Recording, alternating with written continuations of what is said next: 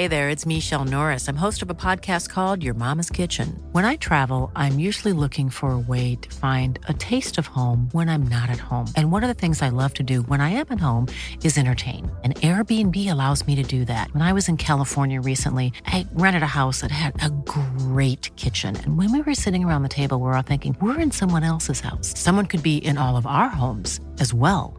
If you have a home, but you're not always at home, you have an Airbnb. Your home might be worth more than you think. Find out how much at airbnb.com slash host.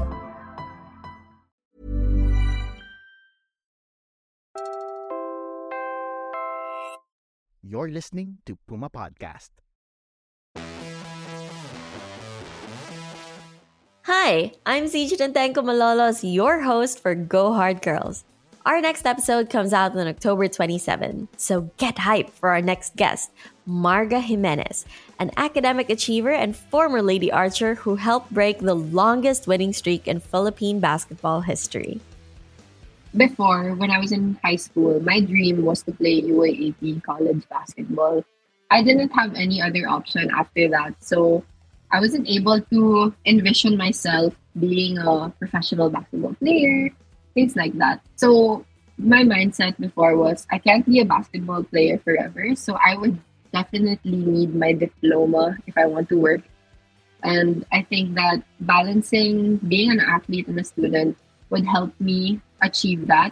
I'm doing what I love, which is playing basketball, but I'm also doing something for my future, which is uh, getting a diploma and being employed.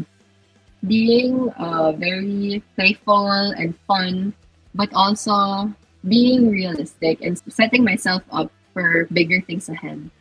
Everyone can be a basketball player, especially to girls. Everyone can play in the U A A P as well. It's just that you have to allot time and you have to be committed into actually developing those skills and doing things to make you achieve what you set yourself in. Subscribe to Go Hard Girls on Spotify, Apple Podcasts, or wherever you listen. And follow our social media for other bonus content. And let's get back in the game on October twenty-seventh.